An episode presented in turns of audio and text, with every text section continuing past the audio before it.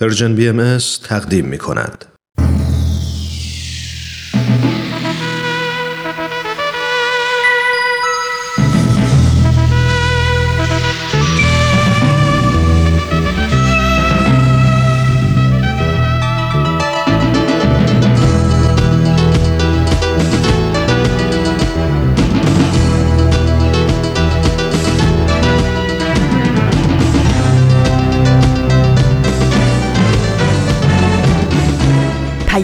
دوست. برنامه ای برای تفاهم و پیوند دلها.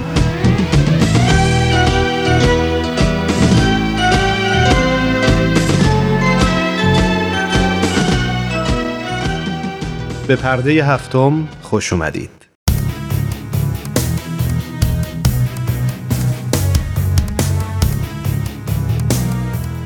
من ایمان ملکوتی هستم و امروز جمعه چهارم مرداد ماه 1398 خورشیدی برابر با 26 جولای 2019 میلادیه.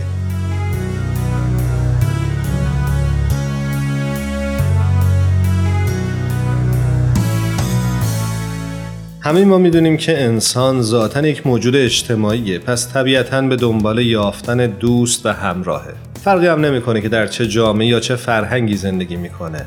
به نظر شما دوستی چیه واقعا؟ چه تعریفی داره و چه خصوصیاتی بایستی داشته باشه؟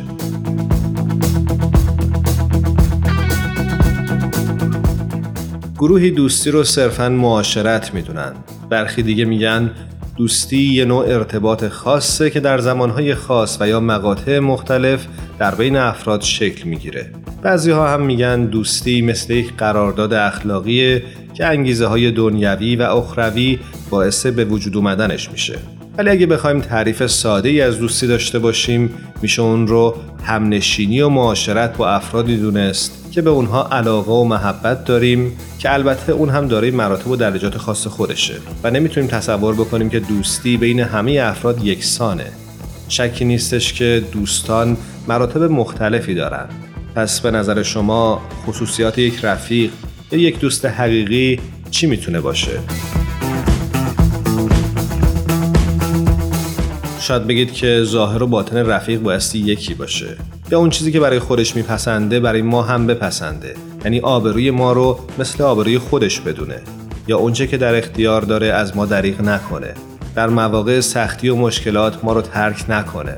وقتی که به مال یا مقامی دست پیدا کرد راه و روش دوستیشو با ما تغییر نده. و یا هزاران مورد دیگه.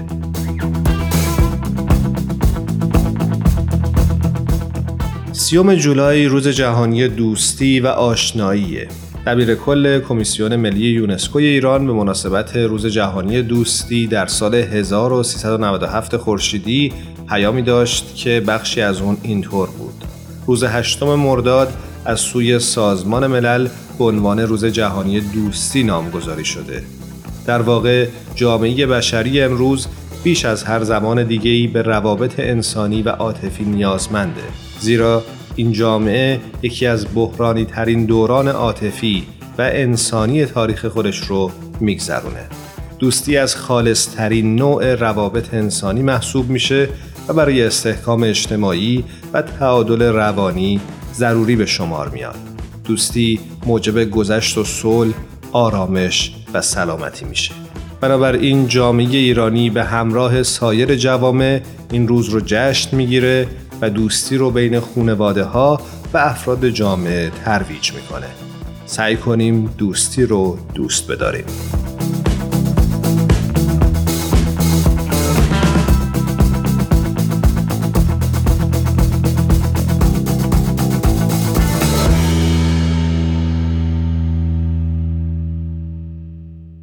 با پرده هفتم همراه بمونید.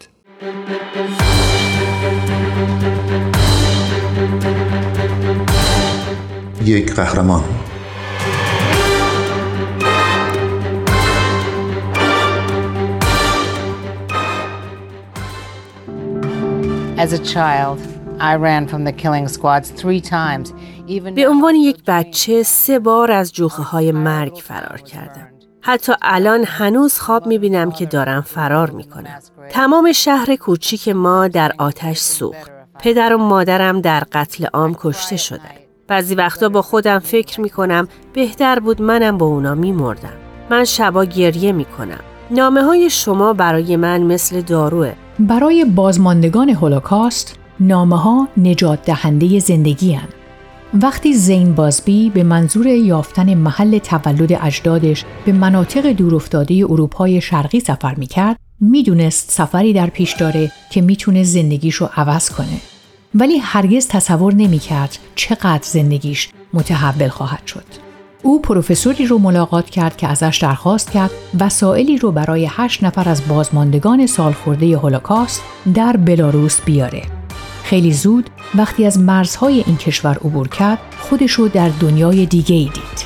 اون میگه مثل این بود که به صد سال قبل برگشته بودم. هیچ ماشینی نبود. فقط واگن هایی که با اسب کشیده می‌شد کلبه های چوبی کج و معوج و کسانی که در این شرایط زندگی می‌کردن. بازبی با دیدن بازماندگانی که به تنهایی در کلبه های محقر در فقر مطلق زندگی می‌کردن وحشت زده شد. اونا اغلب باید بین خرید غذا، دارو و یا پرداخت هزینه گرمایش یکی رو انتخاب می‌کردن. وقتی بازبی به محل سکونتش در لس آنجلس برگشت، نمی‌تونست اونا رو فراموش کنه. بازبی که الان یه کارگردان تلویزیونه میگه من زبان روسی حرف نمی‌زنم. روی یه تکه کاغذ شکل قلب کشیدم. و توش علامت ستاره یهودیان رو کشیدم و این کاغذ را همراه یک اسکناس 20 دلاری توی یک پاکت گذاشتم. فقط می‌خواستم اونا بدونن که من بهشون اهمیت میدم. خیلی زود این بازماندگان شروع به نوشتن نامه کردند و داستاناشون رو از زمان جنگ بازگو کردند. بازبی با اونا شروع به مکاتبه کرد و اون پروفسور اسامی افراد دیگه رو هم براش فرستاد. اون میگه ناگهان یک لیست اسامی داشتم متشکل از 50, 80 و حتی 100 نفر.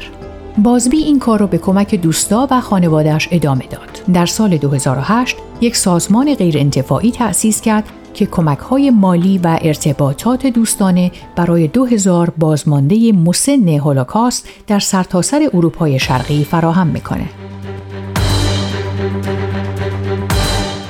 یک قهرمان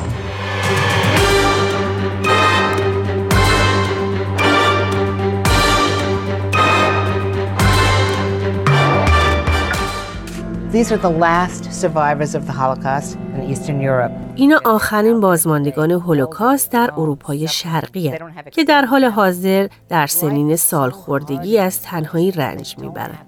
اونا خانواده بزرگی ندارن. زندگی در این مکانها بسیار سخته. اونا هیچی ندارن. من با چشمان خودم دیدم و می‌دونم که هیچ کس به اونا کمک نمی‌کنه. پس من تصمیم گرفتم بهشون کمک کنم. ما کمک های مستقیم مالی برای غذا، دارو و سرپناهشون فراهم می‌کنیم و به اونا میگیم که فراموش نشده. در اروپای شرقی خیلی از یهودیان به اردوگاه های کار اجباری فرستاده نشدند بلکه روستاهاشون هدف حمله واحدهای ارتش نازی قرار گرفت و هزاران نفر قتل عام شدند. مردم برای زنده موندن به جنگل ها گریختند. اونایی که بعد از جنگ به روستاهاشون برگشتن خیلی از افراد خانوادهشون باقی نمونده بودن و خیلیا نتونستن باز پرداختی رو که برای بازماندگان هولوکاست در نظر گرفته شده بود دریافت کنند و حالا در سنین 80 تا 90 سالگی دوباره برای زنده موندن مبارزه می‌کنن. بازبی میگه از سال 2001 او و گروهش چندین میلیون دلار به این افراد که او اونا رو بدشانسترین نسل مینامه کمک مستقیم کرده. بازبی میگه اما علا رقم همه این مشکلات اونا یه فلسفه بزرگ در زندگی داشتن. برای اونا گرفتن یک دست و لحظه ای رو با کسی سپری کردن به معنای همه چیزه.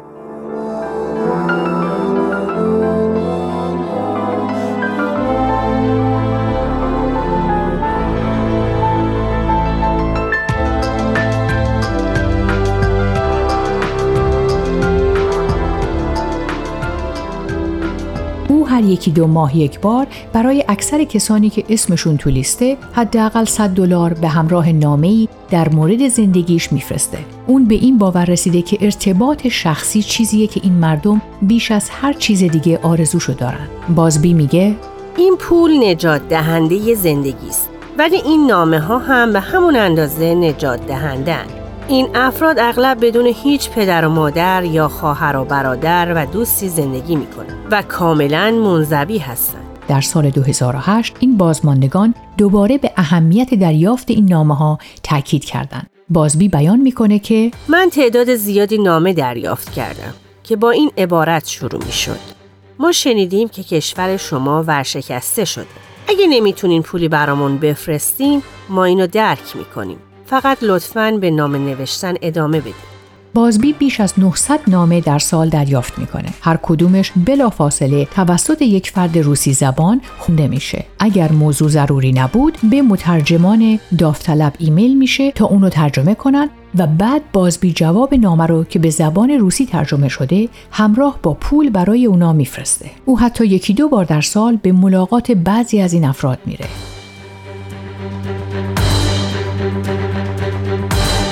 یک قهرمان.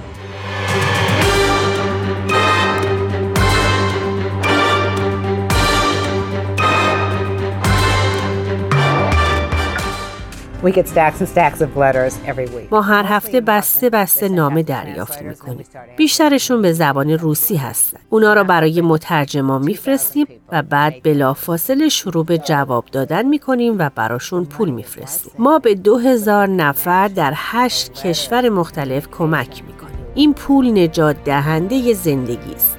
ولی این رابطه نامه ها و ارتباطات هم نجات دهنده زندگی هست. اون میگه ما حقیقتا چیزی به وجود آوردیم که من اسمشو خانواده غریبه ها می‌ذارم.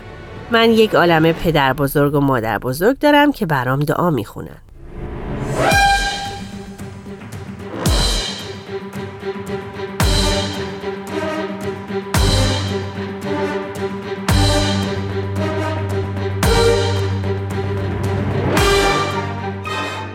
او بسیار تلاش می‌کنه که داستانهای این بازماندگان رو حفظ کنه و در حال ساخت مستندی از تجربیات و امیدهای این مردمه تا بتونه آرشیوش رو که تقریبا متشکل از ده هزار نامه است به یک موزه یا دانشگاه ببخشه. بازبی خیلی دلش می‌خواد این افراد تا روزهای پایانی عمرشون با افتخار و احترام زندگی کنن. بنا به گفته او اونا با تعریف کردن داستاناشون به من اعتماد کردن. به همین خاطر باید مطمئن بشم که این داستان ها بیشتر از من عمر می کنن.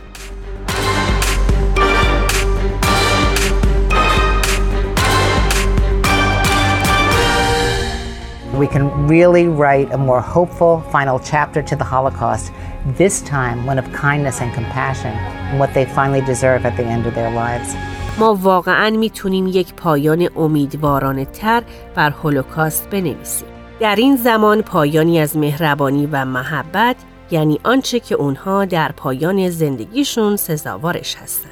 برگرفته از سایت CNN Hero اگه دوست دارید با قصه قهرمان این هفته ما بیشتر آشنا بشید یه سری به شبکه های اجتماعی و کانال تلگرام Persian BMS بزنید. یادتون نره که قسمت های دیگه این مجموعه رو هم می‌تونید در وبسایت Persian BMS بشنوید.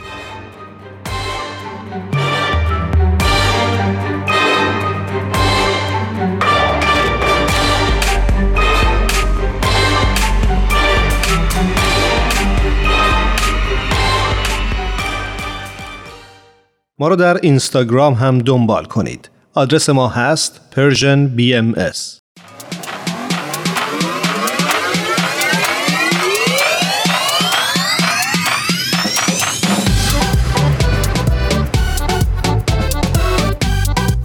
حالا به ارزش ثانیه ها فکر کردی؟ گاهی اوقات مسیر زندگیت می‌تونه توی چند ثانیه عوض بشه شنیدن یه صدا، دیدن یه تصویر، خوندن یه خبر همه و همه می‌تونه یه شروع تازه باشه. پس با ما همراه باش تا قدر ثانیه ها رو بیشتر بدونیم.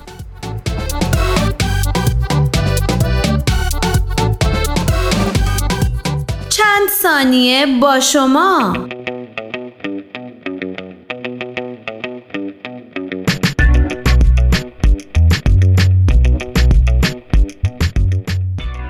تا کنون از روز جهانی دوستی Friendship Day چیزی شنیده ای؟ روزی بر بزرگداشت دوستی ها گفته شده در سال 2011 میلادی به منظور گسترش دوستی در میان مردم کشورها و فرهنگهای مختلف سازمان ملل متحد روز سی جولای رو روز جهانی دوستی معرفی کرد. بسیاری از دوستان در این روز به همدیگه هدیه میدن و برای هم کارت میفرستن. دستبندهای دوستی در هند، نپال، بنگلادش و بخش از آمریکای جنوبی طرفداران زیادی داره.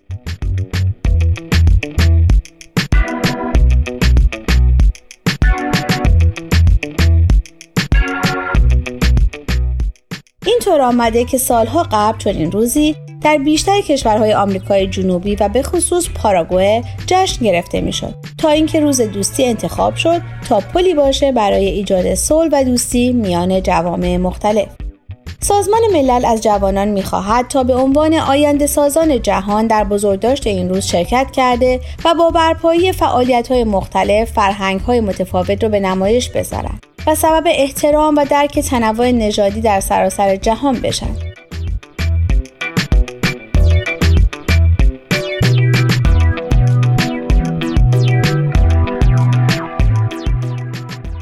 مقاله این چنین می‌خونیم. پیش از سازمان ملل متحد اولین بار جویس هال مؤسس کارت های تبریک هالمارک در سال 1930 روز دو اوت را به عنوان روز دوستی معرفی کرد.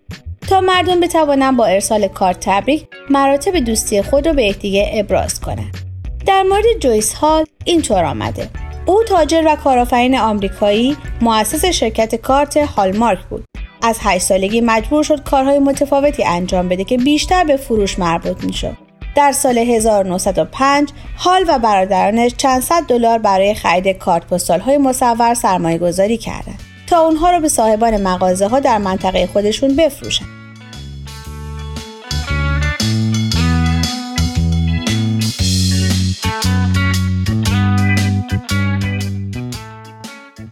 شده. جویس هال در ابتدا هم مانند سایر همسنفی های خود فقط کارت های تبریک همچون کریسمس و تولد رو در اختیار مردم قرار می‌داد. ولی تصمیم گرفت که مشتری ها حق انتخاب داشته باشند و بتونن برای رویدادهای مختلف کارت های مخصوصی تهیه کنند پس یک طراح استخدام کرد تا قفسه های گردی رو در سراسر فروشگاه ها برای چیدن این کارت ها بسازه. تا مشتریان بتوانند بین صدها کارت جستجو کنند و کارت مورد علاقهشون رو پیدا کنند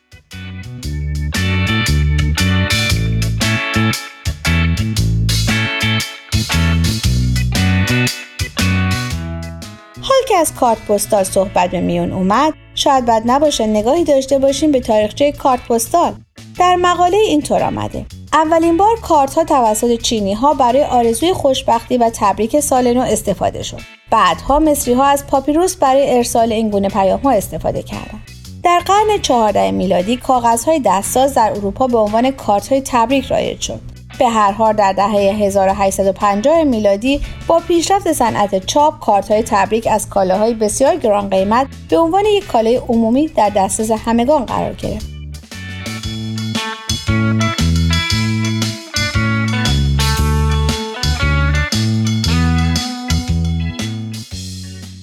پستال اولین بار در سال 1869 میلادی در کشور اتریش به صورت گسترده عرضه شد. گفته شده استفاده از کارت پستال از قرن 13 هجری قمری در ایران باب شد و بیشتر از طریق کسانی که به خارج از کشور سفر کرده بودند و برای آشنایان و دوستان خود کارت پستال ارسال می‌کردند رواج یافت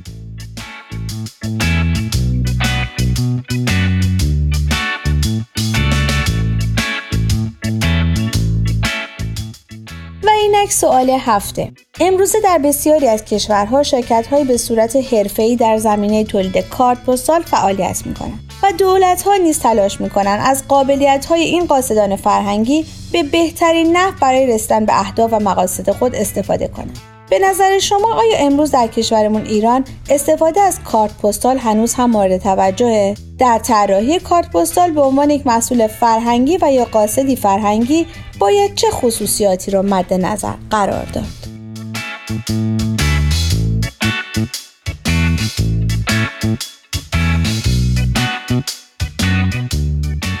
شما می‌تونید از طریق آدرس ما در تلگرام at sign Persian BMS contact و همچنین ایمیل info at persianbms.org با ما تماس بگیرید.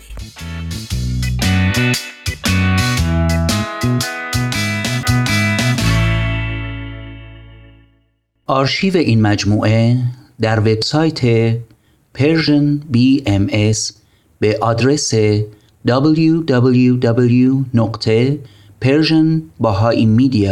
www.persianbahaimedia.org در دسترس شماست.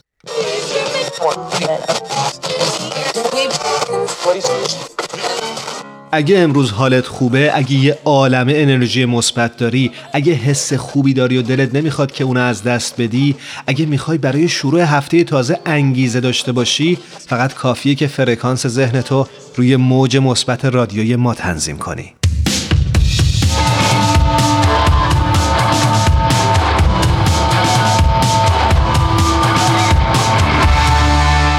با افتتاح حس معبد باهایی در سه سال گذشته و معابد بهایی دیگر که به زودی ساخته خواهند شد عالم بهایی در جریان یک فرایند فشرده یادگیری درباره این بناهای مقدس قرار خواهد گرفت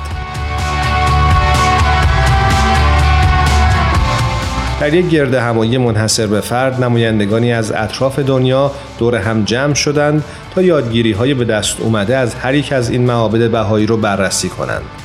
بیش از سی نفر از کشورهای استرالیا، کامبوج، شیلی، کلمبیا، آلمان، هند، پاناما، ساموا، اوگاندا و ایالات متحده امریکا برای مشورت در این جلسه گرد هم اومدند.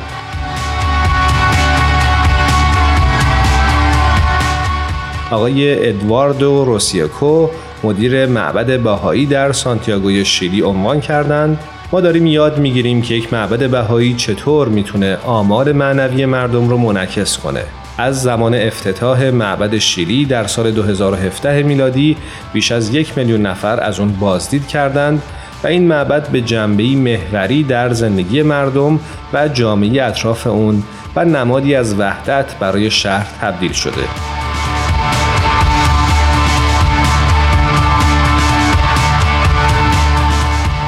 آقای ریوسوکو همچنین اضافه کردند. این معبد برای بسیاری از بازدید کنندگان به منزله کشف راهی جدید برای پیوند با هویت معنویشون بوده. بنابراین رفتن به معبد به نوعی مانند بازگشت به خون است. مشورت ها بر موضوعات مختلفی متمرکز بودند. از نیازهای عملی مدیریت یک معبد گرفته تا تأثیرات عمیق معنوی و اجتماعی اونها بر جمعیت های اطراف. شرکت کنندگان در این جلسه سه روزه سوالات بسیاری رو مورد بررسی قرار دادند. از جمله اینکه چطور مسیر منتهی به ساختمان معبد اشتیاق بازدید کنندگان رو برای ارتباط عرفانی و هدف معنوی تقویت می‌کنه. همزمان با ساخت یک معبد و تبدیل اون به محلی برای عبادت جمعی که به روی همگان بازه چه قوایی در جهت پویایی جامعه آزاد میشه. چه یادگیری هایی درباره ارتباط بین رشد خصیصی دعا در یک جامعه و ازدیاد فعالیت های خدماتی برای بهبود یک اجتماع به دست میاد.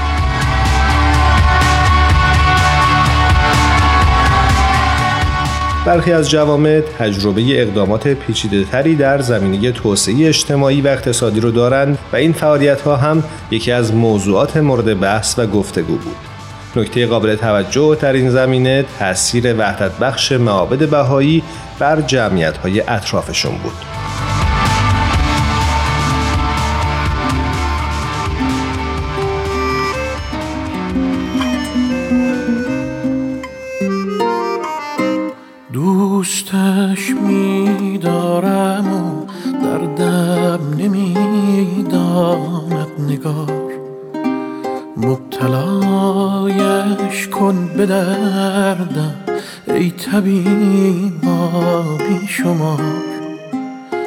Çünkü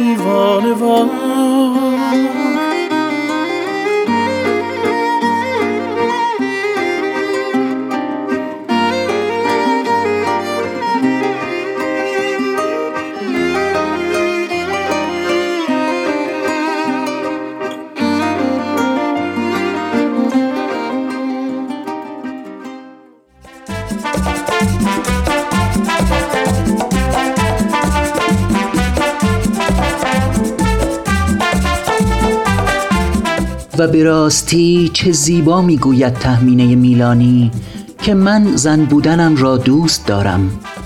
بانوی سرزمین من اگر تو نیز زن بودنت را دوست بداری و خود را باور کنی یقین بدان که هیچ محدودیتی نخواهد توانست مانع پیشرفت و ترقیت گردد.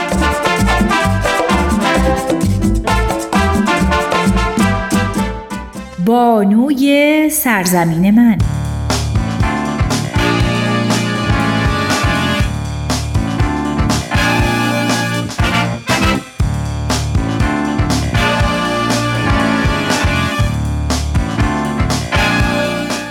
آنچنان که در مقاله آمده از دید جامعه شناسی نجات پرستی عبارت است از این عقیده که در درون جامعه واحد یک نژاد کهتر از نژاد دیگر است. شواهد حاکی از آن است که قرن 19 هم یکی از دوره های پرجوش و خروش تاریخ بشری است. آغازی برای مادیگرایی و لامذهبی، قرنی برای استعمار، ملیت پرستی، بردهداری و پرستش نژاد.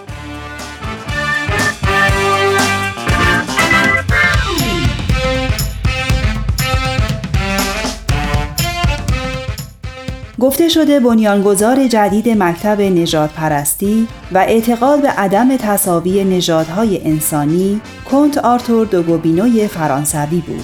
نویسنده کتاب معروف تحقیق درباره نابرابری نژادهای انسانی. کتابی که در 1400 صفحه به نگارش در اومد تا اثبات بکند که طبقه نجبا و اشراف از جهت نژادی برتر از توده مردمند. کتاب او به سرعت مورد تحسین نجات پرستان سفید پوست آمریکایی قرار گرفت. اونها که طرفدار بردگی سیاهان بودند. افراد دیگری نیز تحت تاثیر اندیشه گوبینو قرار گرفتند. افرادی همچون رهبران نهضت‌های ضد یهود. نازی های آلمان نیز از جمله کسانی بودند که از این افکار استقبال کردند.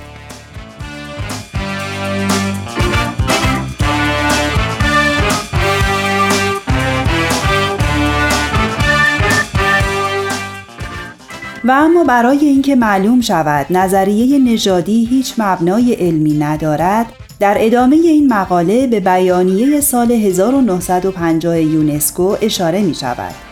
بیانیه‌ای که در مورد مسئله نژادی است.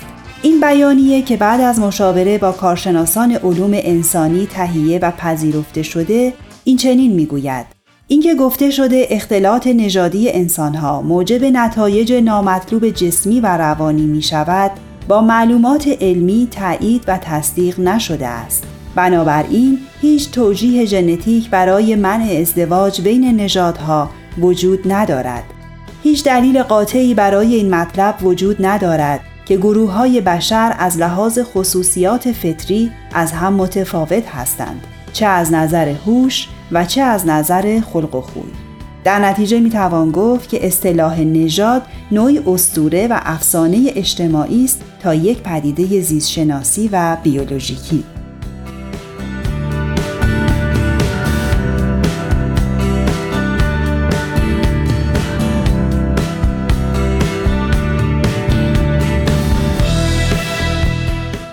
از طرف دیگر مطالعات علمی ثابت کرده که تنفر نژاد امری غریزی و ذاتی نیست چرا که کودکان چهار تا پنج ساله فارغ از هر گونه توجهی به رنگ پوست و یا مشخصات بدنی با یکدیگر دوستند و با هم بازی می کنند و تنها در تماس با فرهنگ قومی است که به تعصب نژادی گرفتار می شوند.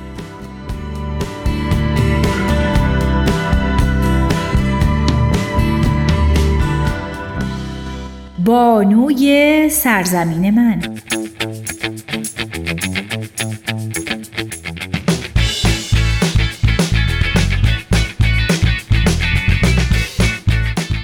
بنا به اعتقاد بهاییان از جمله تعالیم این آیین عدل و حق است که تا زمانی که در عالم وجود تحقق نیابند عالم انسانی عالم ظلم و عدوان است.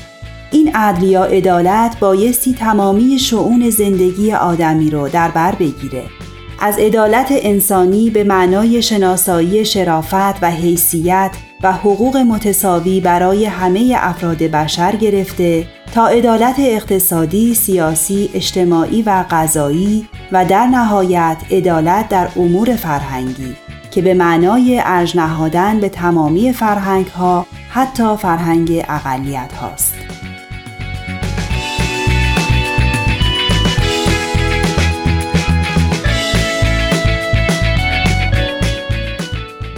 از سوی دیگر بنا به اعتقاد بهاییان محبت به منزله حیاتی روحانی است که کالبد انسانی به آن زینت یافته محبت سبب ارتباط قلوب انسان هاست آنان معتقدند خداوند به جهت محبت خیش بشر رو خلق نموده و اگر محبت الهی نبود هیچ موجودی به عرضه وجود قدم نمیگذاشت.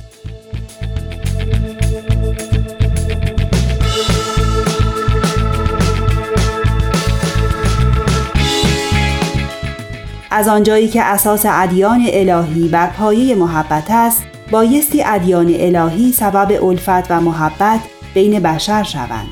پس اگر انسانها در همه امور خود به وحدت عالم انسانی ناظر باشند و از تعصبات و تقالید دوری کنند می توانند جهانی بر پایه ارزش‌های والای انسانی و روحانی بسازند. جهانی که در آن تمامی اقوام انسانی از هر نژاد، قومیت و فرهنگ در کنار هم در صلح و صفا زندگی می کنند.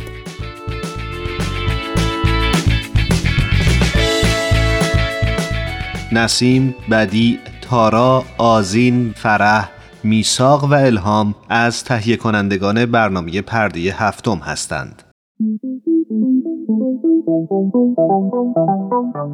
صبح یه روز تعطیل با وجود تمام مشغله ها فارغ از همیشگی دقدقه ها با چند تا از همکاران و دوستانمون توی جمع کوچیک و صمیمی یه گوشه از این استدیو دور هم جمع میشیم تا با هم گپی دوستانه بزنیم و در کنار هم لحظات شادی رو سپری کنیم. خوشحال میشیم که میزبان شما باشیم تو این جمع جمعه ها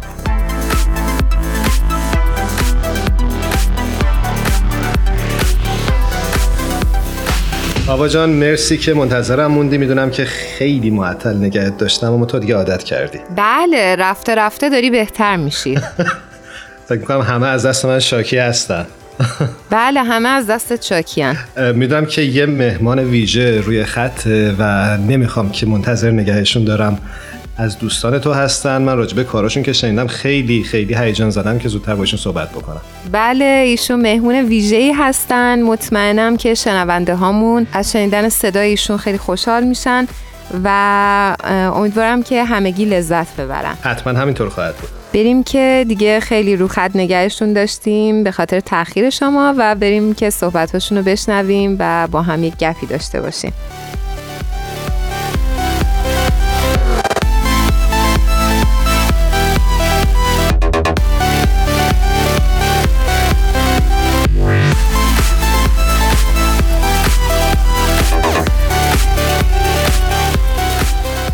خانم ژینوس یگان عزیز خیلی خیلی تشکر می‌کنم که این وقت رو به ما دادید و با ما و شنونده همون همراه شدید. خیلی ممنونم. منم از شما متشکرم که در برنامه خودتون منو راه دادید. خواهش می‌کنم ژینوس خانم عزیز ما رسم داریم تو این برنامه که همیشه میهمانانمون رو خودمون معرفی می‌کنیم. اما می‌خوایم این بار سنت شکنی بکنیم و از شما بخوایم که خودتون خودتون رو معرفی بکنید. همونجوری که دوست دارید. خواهش می‌کنم. من ژینوس یگان هستم. نمی‌دونم چیا رو باید بهتون بگم. هر چیزی که ما رو بیشتر با شما آشنا کنه.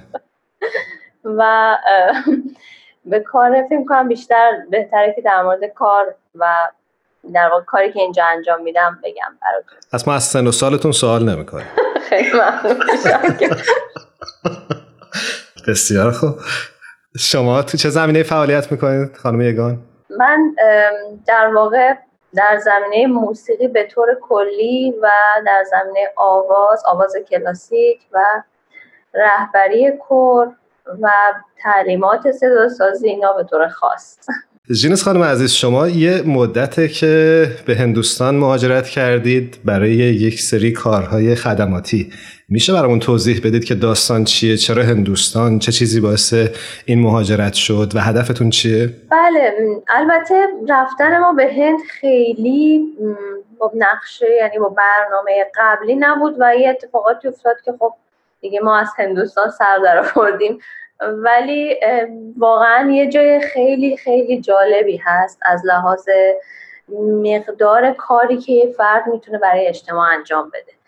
حالا در هر زمینه در زمینه توسعه در زمینه فرهنگ موسیقی هنر علم و هر نوع خدمتی که فکر کنید به اجتماع میشه انجام داد اینجا زمینش خیلی خوب فراهم هست.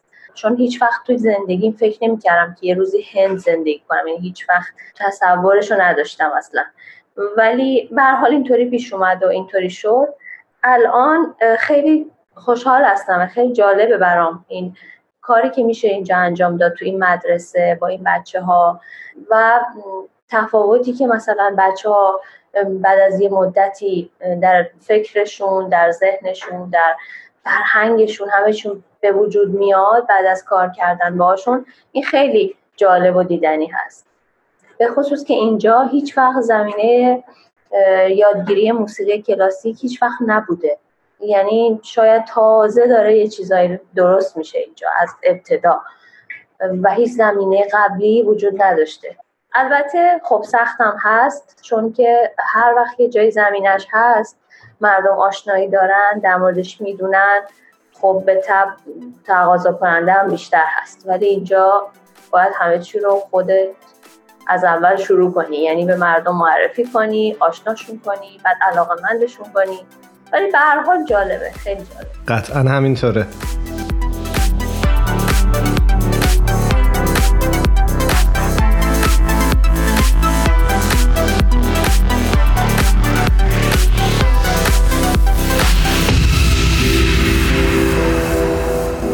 جینوس چون خیلی جالب بود صحبتات. من می‌خواستم این مقدار بیشتر در مورد مدرسه برامون توضیح بدی. اسم این مدرسه چی هست؟ چه ویژگی هایی داره؟ و شما در واقع به طور اخص دارین چه کار می‌کنید شاید شنیده باشید اسم مدرسه رو سیتی مونتسوری سکول که در واقع بزرگترین مدرسه در دنیا هست با تعداد دانش آموز 56 هزار و 18 ساختمون های مجزا. مؤسسین مدرسه آقا و خانم گاندی هستند که اینا چهل سال پیش اگه اشتباه نکنم حدودا با یه مبلغ خیلی خیلی اندکی که قرض گرفته بود این آقای گاندی این مدرسه رو تأسیس کردن. و خب خیلی مدرسه رشد کرد و خیلی بزرگ شده که الان شده میگم بزرگترین مدرسه دنیا که توی گینس هم ثبت شده. خب از لحاظ تحصیلی در رده خیلی بالایی هست. یعنی دانش آموزانش نمرات و مثلا درصدهای خیلی خیلی بالا میارن و به قول معروف scholarship می‌گیرن برای بهترین دانش... دانشگاه های دنیا و خیلی موفقن از لحاظ تحصیلی ولی چیزی که خیلی جالبه این دختر خانم آقای گاندی خانم گیتا گاندی الان مدرسه رو در واقع مدیریت می‌کنن. ایشون خودشون خیلی علاقه داشتن اینکه موسیقی کلاسیک رو بیارن توی مدرسه. بچه ها رو آشنا کنن به موسیقی کلاسیک به عنوان یک درس نه به عنوان یک مثلا سرگرم هابی یا مثلا یه وقتی که همطوری بچه ها اگه درس نمی‌خونن بذارن برای موسیقی. نه به عنوان یک درس خاصی مثل سابجکت کنار بقیه درس ها. بعد خلاصه من و همسرم شمیم اومدیم اینجا و مشغول به کار شدیم تو این زمینه. و البته خیلی سخت بود اولش چون ذهنیت مردم اینه که خب از موسیقی که پول در نمیاد موسیقی که کار نمیشه موسیقی که درآمدی نداره پس برای چی بچه های ما باید بیان یاد بگیرن؟ فایدهش چیه؟ یعنی این فکر رو خیلی هست. و ما مرتب مثلا با خانواده ها صحبت می‌کنیم مثلا اینکه چطوری هست دید ما نسبت به موسیقی این واقعا تعیین کننده است. موسیقی هم علمه هم فنه هم هنره. و البته که شغله. و البته این دنیای مادی الان خب مسلمه هر کی بیشتر پولی در بیاره و یا مثلا درآمد بالاتری داشته باشه انگار اون شغل ارزش بیشتری داره. ولی واقعیتش اینه که اینطوری نیست. و اینکه این خود موسیقی به تنهایی چقدر تاثیر زیادی رو روح و روان و اخلاق و طرز فکر بچه ها یا مثلا حتی توسعه ذهنشون استعداداتشون همه اینا خیلی تاثیر زیادی داره. گذشته از اینکه حالا اینا در آینده بخوان اینو به عنوان شغل انتخاب کنن یا نه. ولی در همین دوران کودکی نوجوانی و جوانی بچه ها وقتی موسیقی کار می‌کنن از لحاظ اخلاقی و روانی خیلی سالم ترن توانایی خیلی خیلی بیشتری هم دارن. سپاسگزارم ازتون. یه اسمی رو شما بهش اشاره کردید که بنیانگذار مدرسه هست آقا و خانم گاندی. آیا اینها نسبتی دارن با اون مهاتما گاندی بزرگ؟ منم اولین چیز به ذهنم همین رسید. نه این سوالت خیلی می‌کنم ولی نه هیچ ربطی نداره. البته فامیل گاندی زیاده.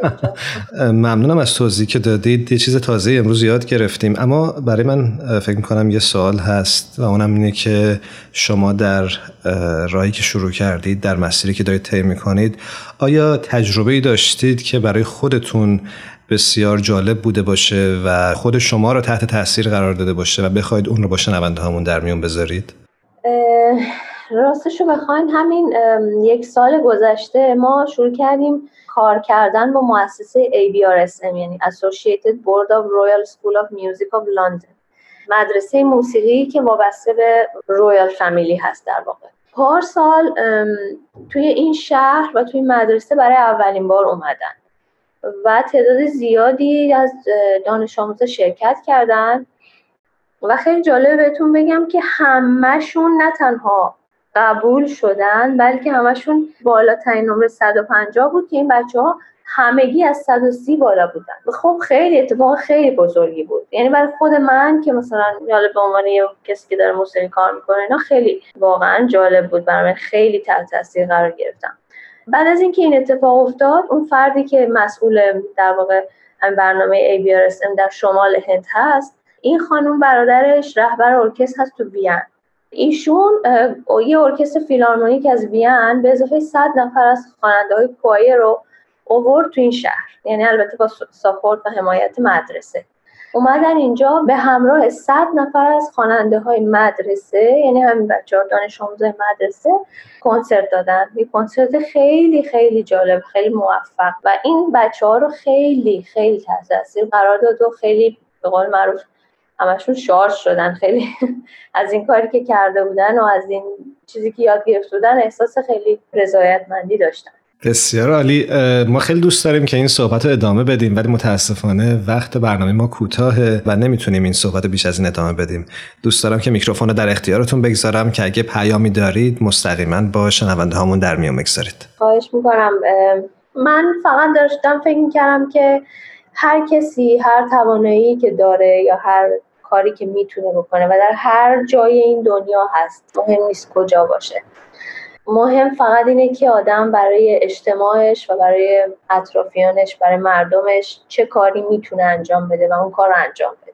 همین یعنی فکر کنم این یه چیز خیلی مهم تو زندگی هست. مرسی جینوس جون. شما همیشه با شمیم همین جوری بودین و همین جوری هم خواهید بود و مطمئنا جامعه از وجود شما بیشتر بهره می‌گیره و خیلی خیلی ما از شما ممنونیم که به برنامه ما اومدین و واقعا باعث خوشبختی و سرفراز یعنی سرفراز کردید ما رو. خیلی ممنون از شما. واقعا خیلی لطف کردید. برای محبتتون. امیدوارم که در راهی که شروع کردید موفق که هستید موفق تر هم بشید و روز به روز ما خبر موفقیتتون رو بیشتر و بیشتر بشنویم. خیلی ممنون مرسی. قربون جنسشون. مرسی. ازتون خداحافظی می‌کنم خانم میگا.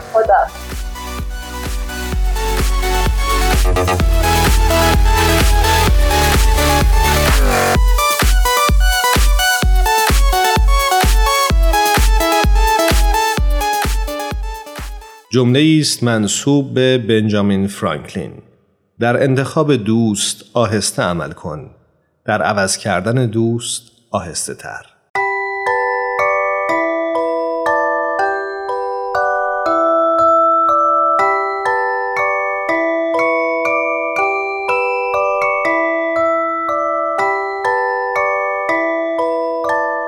ام استودیوز به سفارش رادیو پیام دوست این برنامه رو براتون تهیه کرده بود.